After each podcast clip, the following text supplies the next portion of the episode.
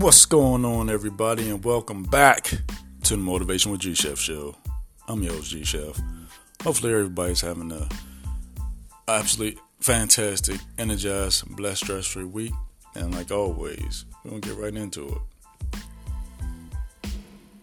You need the right personnel to get to the next level. Who are you bringing with you on your journey? And what skills do they have currently and what skills do they aspire to have in the future. I'm saying if you want to make a certain amount of money, you want to lose a certain amount of weight, you want to excel to a certain place in your your job. Who are you around that is equipped with the right tools and knowledge to help assist you to get to the next level? What are you reading to expand your mind to have a different mindset to obtain next level greatness? It's like if you have a a plumbing issue, you're not going to call a lawyer. If you have a legal issue, you're not going to call somebody that's not in the legal field. So you want the right personnel along with you on your journey to help you help propel you to the next level. So, you're not going to share your ideas that with somebody that that doesn't have a mindset outside of what they currently do.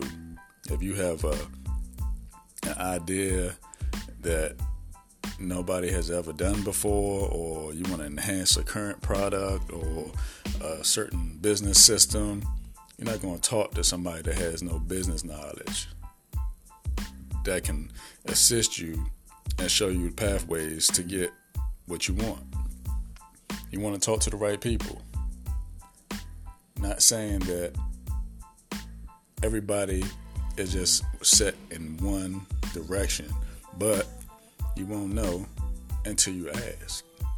Hey, do you know anybody that? And then put in where you're trying to go. Hey, you know anybody that's that's a mechanic. Hey, do you know anybody that's a plumber? Hey, you, you you're direct with your your vision where you want to go. You your direct response to your question is, yeah, I might know somebody. Hey, let me check on that.